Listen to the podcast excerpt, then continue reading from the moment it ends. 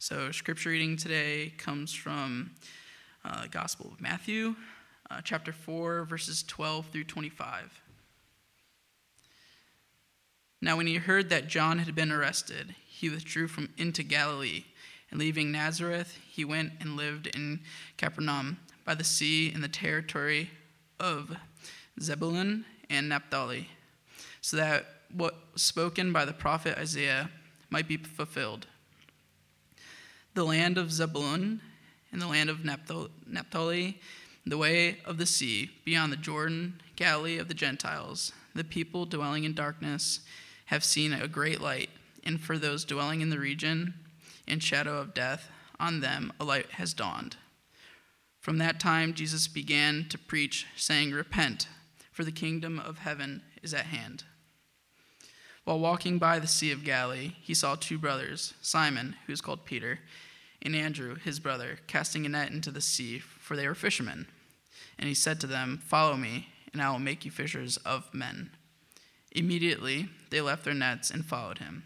And going on from there, he saw two brothers, James the son of Zebedee, and John his brother, in the boat with Zebedee, their father, mending their nets, and he called them. Immediately they left the boat and their father and followed him. And he went throughout all Galilee, teaching in their synagogues and proclaiming the gospel of the kingdom and healing every disease and every affliction among the people. So his fame spread throughout all Syria, and they brought him all the sick, those afflicted with various diseases and pains, those oppressed by demons, those having seizures and paralytics, and he healed them. And the great and great crowds followed him from Galilee and the Decapolis and from Jerusalem and Judea and from beyond Jordan. This is the word for us today. Well, uh, open your Bibles or keep your Bibles open to Matthew chapter 4, uh, the passage that Stuart just read for us. Uh, Matthew is in the back quarter of the Bible if you're new to the Bible. It's the first of four stories from the life of Jesus where the words might turn red for you or not, depending on your version.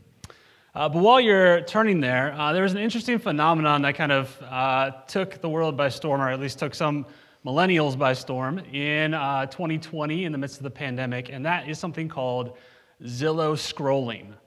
Uh, Zillow scrolling, Zillow, if you're not aware of, is an app and a website where you can kind of see a map of your neighborhood and see all the homes that are for sale uh, or for rent. And the fun thing is, like, they have collected like photos from previous listings. So even if the house is like off the market, you can still kind of peer into your neighbor's home. Uh, it's a little bit creepy, but also a little bit fun because it's like, oh, I wonder what's going on in my neighbor's house. Uh, but this kind of took the world by storm took millennials by storm. Uh, I know many of you are guilty of this because I have talked to you about it because I Zillow scroll.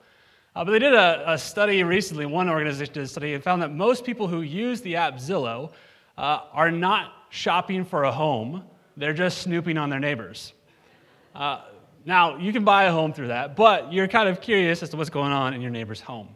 Uh, because our houses and where we live tends to reflect a lot about who we are and the things that you care about, the way that you lay your home out, the decorations in your home. Uh, your home is a really important part of your life. Uh, it's where you uh, lay your head down at night. It's where you eat meals, maybe some meals, maybe not all meals. Uh, it's where, if you have kids, you raise your kids. Your home is a really important part of your life. Uh, and so, our home obviously reflects some of our values and some of the things that we care most about. Uh, but have you ever thought about how your home actually shapes your life? Uh, how the layout of your home or the location of your home actually shapes you almost as much as you shape your home. Uh, for example, in uh, about 100 years ago, one of the most common forms of housing in our area was something that looked like this house uh, once it comes up on the screen. Uh, most of you have probably lived in a house like this. Uh, you probably drove by a house like this on your way over here. Uh, this is sort of the Rust Belt special. Uh, there's a large front porch, uh, and if you have lived in this home, you know exactly what it's like on the inside because it's the same regardless of whether you're in North Akron or West Akron or East Akron. Right? There's a living room, a dining room, a really tiny kitchen, and upstairs, there's like two or three bedrooms, and the closets are way too small. Because people 100 years ago didn't have nearly as the, the closets that we do, right? Now I look at a home and I'm like, this is not enough space. Uh, my wife and I lived in one of these for a couple years, right? And it's, uh, they're all the same, but they all reflect something of the world in which it was built. Uh, for example, when this uh, house was built, air conditioning was not a thing. And so the front porch was so important because in the heat of the day, that was your only source of relief. And so you would go out and you would hang out on the front porch. But it was also uh, designed kind of pre or right kind of around the time when cars were really becoming a thing. In fact, a lot of people associate the, uh, the rise of automobiles as the demise of the front porch. Because now it was noisy, it was smelly, it was dusty, uh, but a lot of people would hang out on their front porches. Uh, when Kelly and I lived in North Hill, we lived on a street with a lot of these houses, and we got to know our neighbors really quickly because everyone would just hang out on their front porch. So, your house and where your house is and how your house is laid out shapes something about your life. Uh, now, most modern homes look something more like this uh, on the screen here. Uh, this is from the city of Akron, so this isn't like I pulled this from California or whatever. Uh, this is from the city of Akron, but you'll notice the most central feature, the most prominent feature on the front of the house is now a garage door. Now, just think about what that communicates, right? And this isn't to say if you have a front porch, you're somehow like a holier house than a garage door house. But what does that communicate? That communicates a value of mobility. That the primary way that I enter and exit my house is through a vehicle, which means I'm leaving my home and I'm going somewhere else, and I'm now coming back home through my garage. And the way into my house is now not a front porch, but it's an interior door that you have to get through the garage door in order to get to. See, our homes communicate something about what we value, what we care about, and what the larger world around us cares about as well. And you see, we typically don't think about these things, right? And especially if you're like buying a house right now, you're like, I don't care as long as it has a roof and I can afford it. All right? That's because that's the market that we're in right now, right? Uh, but typically, like if you can afford a house, uh, or if you can afford to rent a particular place or whatever, uh, there's a few values that I think all of us have when it comes to looking for where we're going to live. I think one of those values is comfort. We want to make sure that it fits our family. If we've got two kids, are they going to be crammed into one room or two rooms? Uh, does it fit kind of my lifestyle? Does it fit uh, the things that I care about? Can I relax in my house? Uh, or we tend to think about convenience. Is it close to my commute? Is it close to some good amenities? Uh, how close is the nearest grocery store? How good are the school districts where the house is? Right? And neither of those things are bad. Right? I think it's important to have a home where you can relax and feel safe in. It's not wrong to value convenience. But I also think there's a shadow side to those values. By a shadow side, I simply mean we're looking over here at these things, but on the other side of those things, there's also kind of a reality that we don't like to think about. And that's that if I value comfort and convenience, I'm going to probably build fences. Maybe literal fences, right? Where I want to keep out uncomfortable things. I don't want my dog do, my neighbor's dog doing his business in my yard, so I'm going to put up a fence. Uh, when I was growing up in my, neighbor, my, my parents' backyard, we had six houses that all kind of shared a backyard, uh, and there was no fences. So when we got a trampoline, it was like the best, the best moment for all of our neighbor kids. There's fences around, around all those backyards now. And again, there's nothing wrong with a fence. But we tend to value, when we value comfort and convenience, it becomes easy to kind of build up walls to protect what's mine, to protect me from uncomfortable realities or inconvenient people. And so sometimes we do this literally, right, with a fence or with an extra deadbolt on our door. Uh, but sometimes we do this at a larger level, uh, where we want to, maybe like HOAs, want to keep only certain kinds of people in the community. Uh, or even historically, when uh, banking industries built fences around neighborhoods through the practice of redlining. Uh, where about 100 years ago, they looked at the, the socioeconomic and the ethnic makeups of neighborhoods, and they drew fences around certain neighborhoods. It said some neighborhoods are better than others because there's more white people than anybody else in those neighborhoods. In fact, I have a screenshot of the redlining map from Akron, uh, at least a portion of it, the portion that I could fit on the screen, uh, where they marked off certain neighborhoods uh, based on uh, ethnic and racial makeup. And uh, the green were considered better, and so they got a higher rating, so it was easier to get loans there, which meant that buying a home and gaining and earning wealth was easier for you if you lived in those neighborhoods. Now, the yellow and the red are considered uh, dangerous neighborhoods or un, unapproachable neighborhoods or neighborhoods that they didn't want to give lending to. And so if you lived in those neighborhoods, uh, it was harder, more expensive for you to get a loan. And so it was harder for you to buy a house. And so it was harder for you to build wealth. That yellow star is where you and I are, uh, right here at Hillside and Newton. And so it's a way to build fences to protect certain communities from other communities. Why? Because we value comfort, convenience, and me. And when that doesn't work, then historically the reality of white flight is communities that had wealth, that had privilege, were able to leave difficult neighborhoods and go to the suburbs where a new generation of comfort and convenience was being offered.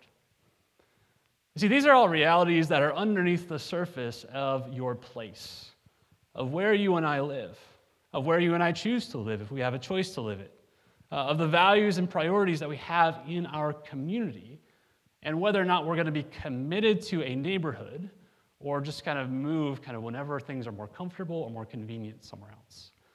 See, in this series, we're looking at the life and practice of Jesus, how he lived his life, and then asking this question of if he wants us to follow him, which means not just have nice thoughts about him, but do what he did, how did he live his life? And so we're asking this question and looking at six practices from the life of Jesus that he invites us to adopt in our life that will lead us into the truth and the freedom of the life that he calls us into. Uh, we looked at three practices of how we love God. We looked at the practice of prayer, the practice of practice, and the practice of pace. Last week, we looked at the first of the three practices of how we love our neighbor, how we view people. That we view people as image bearers, made in God's image, regardless of their background. And so, therefore, we care about real people. Uh, but today, we're going to look at the practice of place. Uh, did Jesus care about his place? And the practice is defined in this way that we commit ourselves to loving where we live and to seeking the good of our neighbors and our neighborhood. We commit ourselves to loving where we live and to seeking the good of our neighbors and our neighborhood. Uh, now, we typically don't think of Jesus as having an address, right? He, he didn't have an address where you could mail him a letter. In fact, later on, Jesus becomes an itinerant preacher. He just travels. He says, I don't have a home. Uh, he likely lived in tents and moved from neighborhood or city to city. Uh, but at the very beginning of his ministry, we find that he actually has a home. And that's where we find ourselves in Matthew chapter 4, beginning at verse 12. Uh, Matthew 4, this comes on the heels of Jesus. He spent 40 days in the desert, uh, kind of being tested and refined for the ministry. It was the beginning of his ministry. And verse 12, we find that Jesus returns home. He comes home, and his home is in Nazareth of Galilee. Uh, in fact, we have a map. I got a map of that area up here on the screen. Nazareth in Galilee. Nazareth is that lower green star in the region of Galilee. Galilee is about uh, a little bit bigger than Summit County. Uh, so just to kind of give you some kind of context, that's kind of, he's like in the county of Galilee. And we could say Nazareth is kind of like, we'll just call it Akron. Uh, and so it's uh, the distance there between Nazareth and where he's about to go is probably between us and like Rootstown, Brimfield, a little bit further than that. So this is kind of the geography that we're talking about. But notice, Jesus, he goes home to Nazareth and Galilee. Uh, now, uh, Galilee was not where you would go if you wanted to be a prophet. In fact, uh, later on, when Jesus begins his ministry, uh, all the religious experts are like, there's no mention of Galilee at all in the Old Testament for a prophet coming from there. Uh, in fact, when Jesus begins calling his disciples and they find out that he's from Nazareth, one of them says, Nothing good comes from Nazareth. That appears several times. In other words, that the town that Jesus grew up in was considered one of those towns that's like, you, you don't want to go there. You want to avoid that kind of town. It became a liability as he was calling his disciples. They're like, I'm not sure that I want to be associated with a guy from Nazareth. But this is where Jesus begins his ministry. But notice in verse 12, he goes home and then he leaves and moves to Capernaum by the sea in the territory of Zebulun and Naphtali. But look at verse 14. It says, so that what was spoken by the prophet Isaiah might be fulfilled. The land of Zebulun and the land of Naphtali, the way of the sea, beyond the Jordan, Galilee of the Gentiles. The people dwelling in darkness have seen a great light. And for those dwelling in the region in the shadow of death, on them a light has dawned. You see, Jesus moved intentionally. And his reason was because his place was part of his calling. And so when Jesus thought about where he needed to be, what his location was going to be, it was wrapped up in his calling, his understanding of who he was and what his mission was. Now, what's the big deal about Zebulun and Naphtali? Uh, if you go back into the Old Testament, uh, Zebulun and Naphtali were territories of tribes of Israel, but they were the first two tribes to fall when Assyria, the world empire at the time, began the exile of Israel. In other words, these were the first communities impacted, devastated by this national tragedy. And so when he goes to Zebulun and Naphtali, Isaiah is saying, in the very place where this problem began, this pain began, this grief began, that is where you're going to see a light dawn. Jesus chooses to go to Zebulun and Naphtali because it is there that God begins his ministry in and through Jesus. And his ministry is defined by verse 16. The people dwelling in darkness have seen a great light. And for those dwelling in the region, the shadow of death, on them light has dawned. See, in other words, Zebulun and Naphtali, this, this area that Jesus went to, was this region of darkness. And that darkness is caused by, you'll see, the shadow of death. In other words, that these people had gone through pain, they had seen grief and suffering and sadness and violence all the things that death brings it was kind of looming large, and so they couldn't see light. They couldn't have any hope. It was just all darkness. I don't know when the last time was that you were actually just in like straight up darkness. Uh, sometimes I walk my dog down our, our street, and one of our street lights will be out. And like under that street light, it starts to feel a little dark. I can't see what's going on. And so I pick up the pace a little bit.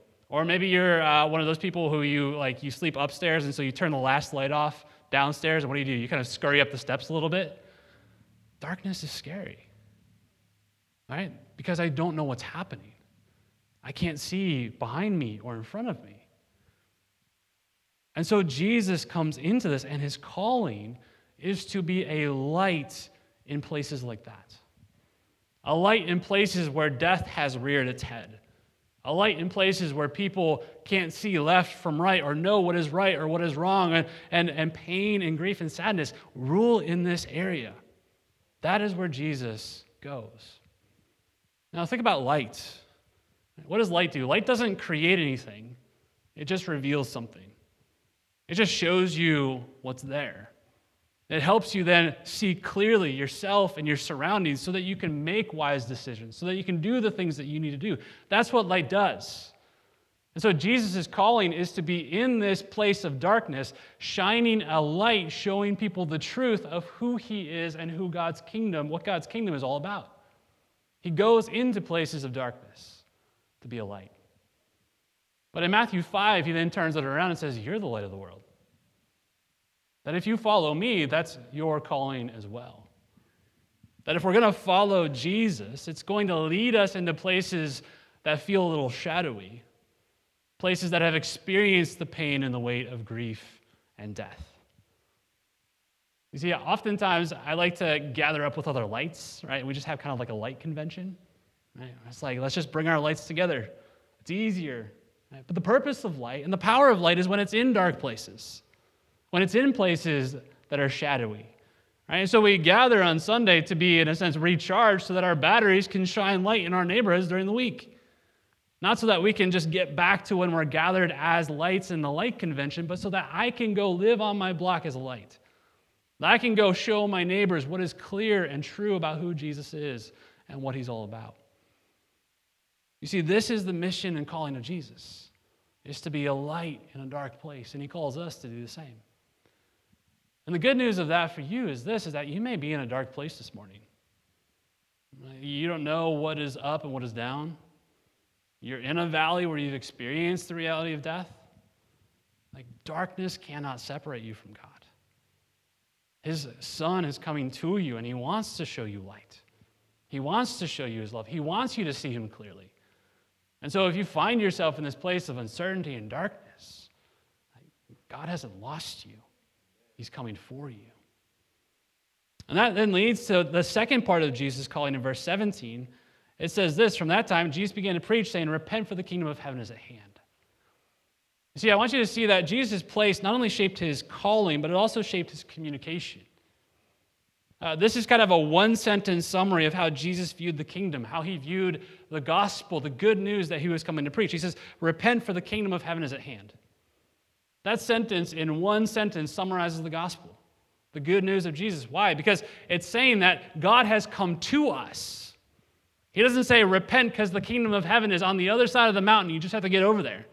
It says, Repent, the kingdom of God, God's presence and power is coming to you right here in the, da- in the darkness coming to you right here in your uncertainty, coming to you right here in your sin. God's presence has come to you wherever you are. But it requires a response repent. Now, we think repent, we think it's like a real, real religious term. It, just, it simply means turn around. That you're walking in the shadow of darkness and light is back there coming for you. And so turn around and walk into the light. That's what it means to follow Jesus is to realize you're in darkness, to see the light that he offers you, and to turn around and begin to follow him.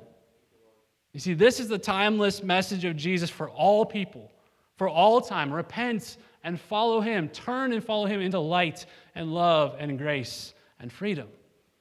It's the same calling for you, regardless of where you live, regardless of what your background is. But I want you to notice how Jesus helps people make sense of this. Look at verse 18. It says, While walking by the Sea of Galilee, he saw two brothers, Simon, who's called Peter, and Andrew, his brother, casting a net into the sea, for they were fishermen. And he said to them, Follow me, and I will make you fishers of men.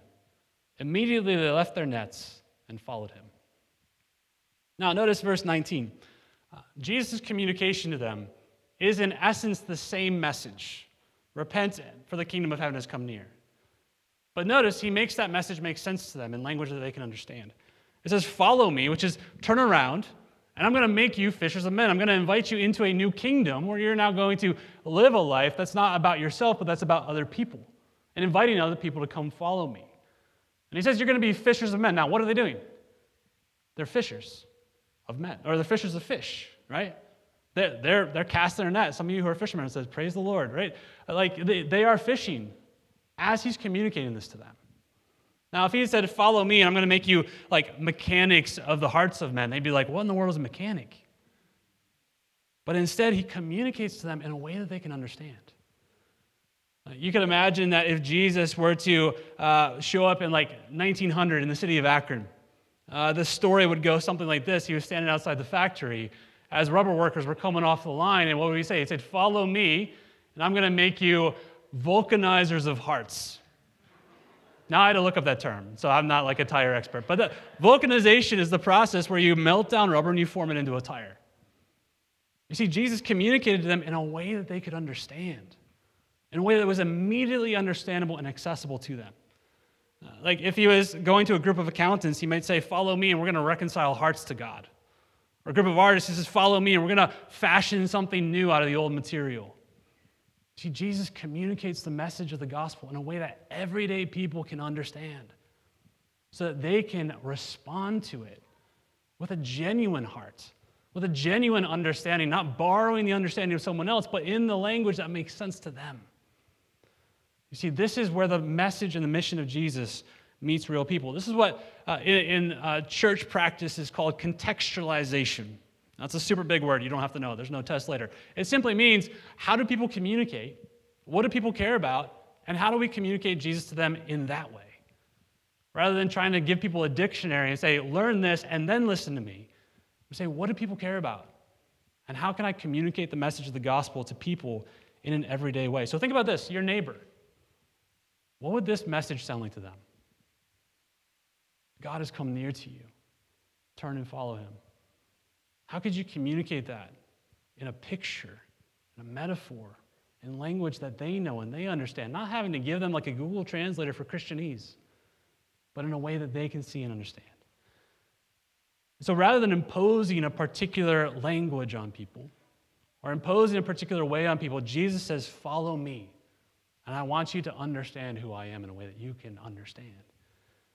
So, what would it look like for us to contextualize, to be this kind of community in this neighborhood. And for you to be that kind of neighbor in your neighborhood so that your neighbor can see, hear, and understand the gospel of Jesus in their own words, in their own language, in their own metaphors. You see, this is why we planted a church here. Uh, we didn't plant a church here because we thought we had the best ideas about church. We didn't plant a church here because we thought the church down the road was too big, and so we then need to get more space over here. Uh, we planted a church to be a church plant. And a plant is something that is planted into the soil, a seed that's planted into a soil, and then it grows and reflects the soil of that neighborhood. Right? That, that church planting is about being a community in a particular neighborhood to see this neighborhood give shape to what the gospel sounds like and looks like in this neighborhood. You see, Jesus used this metaphor in Mark chapter 4. He said, What can we compare the kingdom of God to? It's like a grain of a mustard seed, which, when sown in the ground, is the smallest of all the seeds on the earth. It doesn't look very impressive, it doesn't look like much is happening. But it, when it is sown, it grows up and becomes larger than all the garden plants and puts out large branches so that the birds of the air can make nests in its shade. In other words, that this kingdom, when it is rooted and begins to sprout in a community, it leads to a place of safety and security. A place where people can come find refuge from all the things that burden them in life. They can find hope and healing in the name of Jesus in this tree of the kingdom of God. That this is how God's kingdom works a seed planted in the soil. Uh, one missionary, Charles Kraft, put it this way He says Christianity is not supposed to be like a tree that was nourished and grew in one culture and then was transplanted into a new cultural environment with leaves, branches, and fruit that mark it indelibly as a product of the sending culture. In other words, you can go to uh, Home Depot and buy a tree and plant it in your yard. But instead, the gospel is to be planted as a seed that will sprout within and be nourished by the rain and nutrients in the cultural soil of the receiving community. What sprouts from true gospel seed may look quite different above ground from the way it looked in the sending society. But beneath the ground at the worldview level, the roots are to be the same and life comes from the same source. See, this is what happens when we follow Jesus in our place. Is we begin to plant seeds of the gospel, and you don't know what's going to come from that. But we know that God's kingdom is moving, and this is how God's kingdom works. And that's why part of our practice of place, we chose today uh, to invite you to consider a new campaign uh, that we are launching as a church. Uh, because from day one, we said as a church, we want to be rooted in this community, uh, not just driving in and driving out and not caring about the everyday life of this community, but we wanted to be here in the Heights, for the Heights, for the long term. And so today we're launching a campaign called Rooted.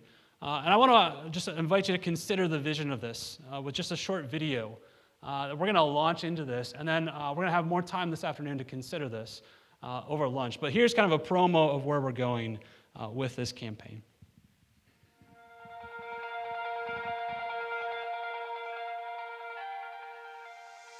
Legend has it that about 100 years ago, there was an orchard planted here in this park between Goodyear Boulevard and Malaysia Street.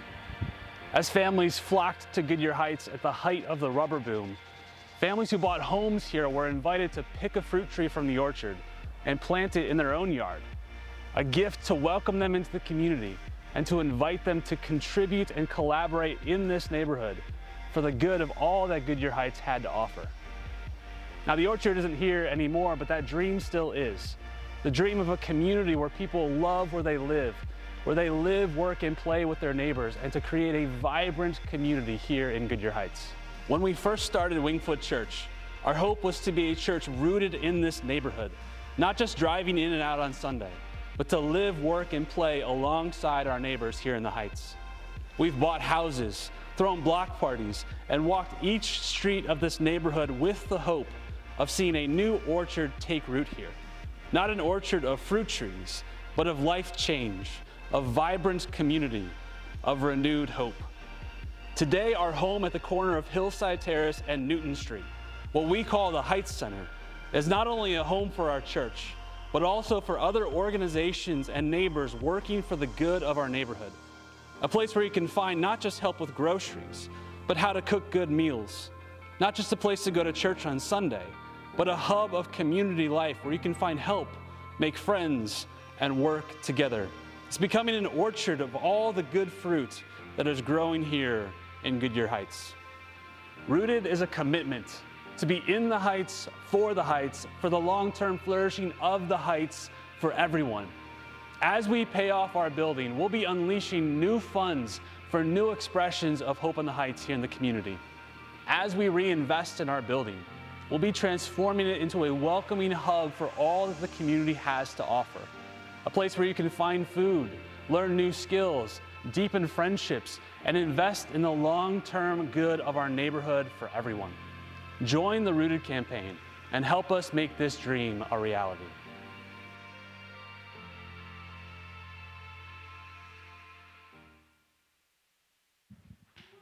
All right.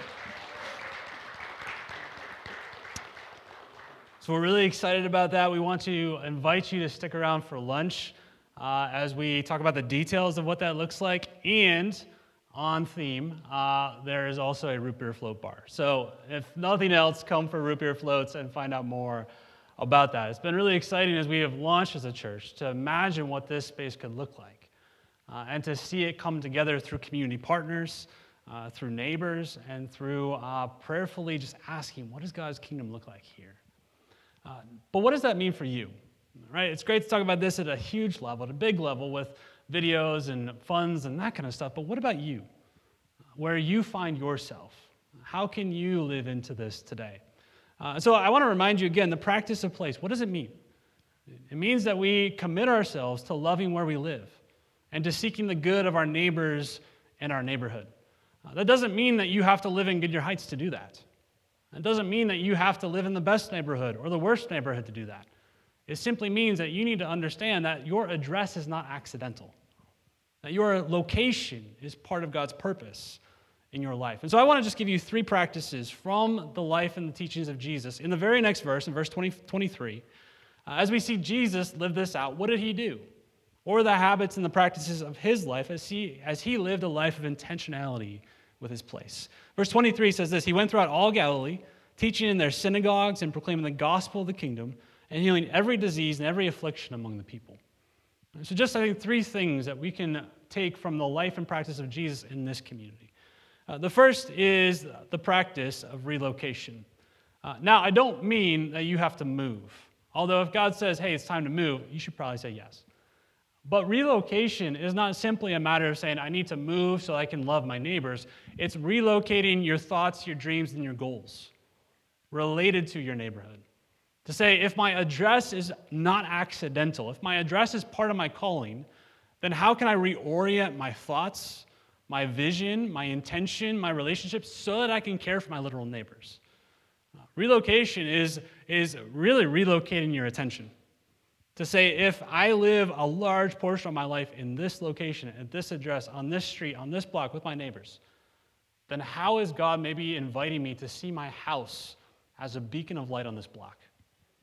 As a glimmer of the kingdom of God in this community, so that my neighbors can see and begin to experience the light of God's kingdom on this block on Tuesday, not just going to church on Sunday.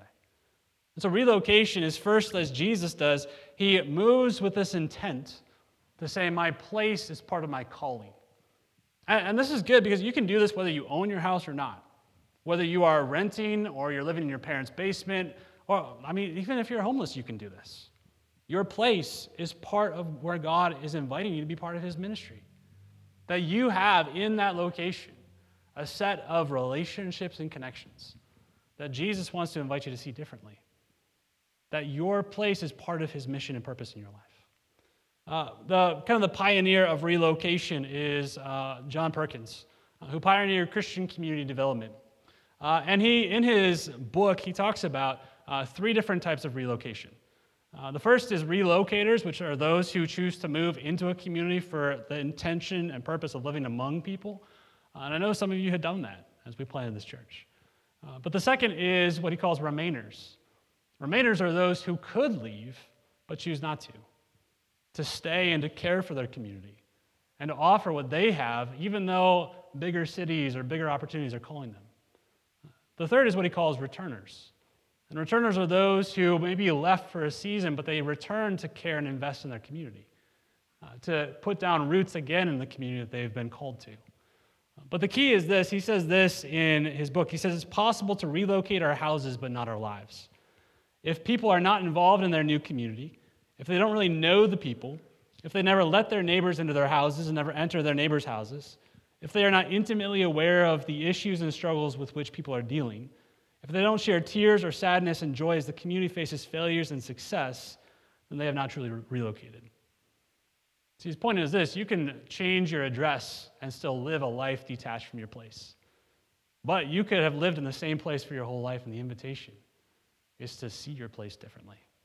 So Jesus sees his place as part of his calling. And so, how can you see your address, your location, your place as part of how God wants to move in your life and through your life to be an agent of his kingdom? Uh, the second practice is the practice of conversation. Uh, Luke, or Matthew tells us that Jesus is teaching in the synagogues. Uh, now, we tend to think teaching means like this, like you're listening to someone talk. Uh, but the teaching would have been very conversational. It would be talking about the issues of the day and, the, and trying to make sense of them in light of the scriptures and in light of what God is doing. And so he's engaging in a regular practice of conversing with people about the everyday stuff that they are dealing with. And so engaging in conversation is saying, how can I dialogue or how can I be in the conversation or in the issues with my neighbors? Uh, and sometimes this is really simple, uh, right? Like sometimes we want to create Christian alternatives to the conversations right? Where I want to like, rather than joining kind of the, the city baseball league, I want to create a Christian baseball league. Which again, nothing wrong with it. But if we intentionally joined the city baseball league, we would be engaging in some conversations and maybe being light in a part of the community that needs light. And so sometimes it's simply saying, okay, the purpose of my life following Jesus is not just to group up with all the lights, but instead to find a place where I can engage, be part of the conversation, and get to know people. Because as we get to know people, that's how we will better understand how to communicate who Jesus is to them. How we'll be able to better uh, communicate to them who Jesus is and why Jesus matters. And so maybe it means joining a community center book club at the library or downtown. Maybe it means being part of ward meetings, community meetings, PTAs, the school district, wherever you are, is finding intentional ways to be a member of the community that you're called to and engaging in the conversation that's happening all around us. Because as we do that, we will then be able to better understand how God is already moving in this community and how we can join him in that mission. And so where can you enter into the conversation? And like don't don't overanalyze this. Sometimes we try to make it this big huge thing. Sometimes it's simply uh, like maybe I can walk my dog at a different hour of the day. Right? There, I realized a little while ago that if I walk my dog at like 9 a.m., everyone's really busy. Everyone's leaving, or they've already left. But if I walk my dog around my block, like as people are coming home from work, I see more people. Right? So there's a greater likelihood of if I'm gonna, I'm gonna engage with conversation with my neighbors if I do that than if I'm like walking at like two in the afternoon when no one's home. So some of this is just saying, what's the rhythm of my neighbors? And how can I work in alignment with that rhythm to find places where I can engage in conversation with people? But then the last practice is the practice of invitation. Uh, Jesus preaches the gospel. He preaches the good news. And when he preaches, he is that preaching that message, repent for the kingdom of heaven is at hand. In other words, turn and respond to the fact that Jesus has come to you. Uh, you see, here's the thing it is possible to be a nice Christian, or sorry, a nice neighbor, uh, but not a Christian neighbor. Like, nice neighbors are great. No one is complaining about nice neighbors. But being a Christian neighbor is not first and foremost about being a nice neighbor. Being a Christian neighbor means that I love my neighbor, and part of loving them means that I also invite them to know Jesus. And that's the difference. Like anyone can be a nice neighbor. But a follower of Jesus who neighbors like Jesus neighbors is going to offer invitations for people to understand Jesus more, to enter into relationship more, an invitation to church, or an invitation into your home, invitation to a community event where they can find out more about who Jesus is.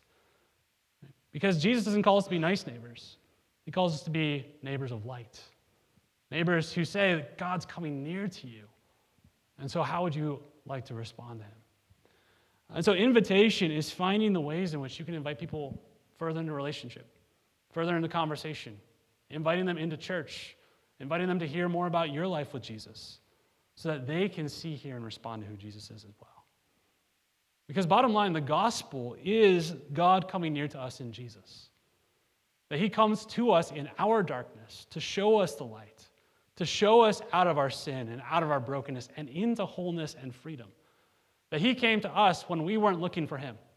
And then He then sends us out to be lights as well. And so if we follow Jesus, it will lead us towards our neighbors. It will lead us into corners of darkness that are, we would rather not go to because that is where light is needed. Because the gospel is coming into our world, and it is a light shining in dark places. And so, where can we be, as Jesus said, the light of the world? Let me pray for us. God, we thank you that you came to us in the darkness. Now, we didn't know which direction to go. We weren't searching for you, and yet you came and offered us light and hope and healing. God, for the one who's here this morning and is uh, maybe feeling like they're in the dark, they can't see up from down, they don't know left from right, They're, they've experienced grief, and they feel the weight of their sin. God, would you show them that Jesus is coming to them right where they are to invite them to know Jesus? God, may we be a community that is rooted, that is committed to following you uh, at our address, whether that address is here in Goodyear Heights or in Stow or Ellet or Highland Square or somewhere else. Uh, that you have called us to be lights on our street, uh, beacons on every block, so that people can see the light of your kingdom and can follow Jesus there. God, we thank you for your grace that meets us, that changes us, and invites us to follow you. I pray this in the name of Jesus. Amen.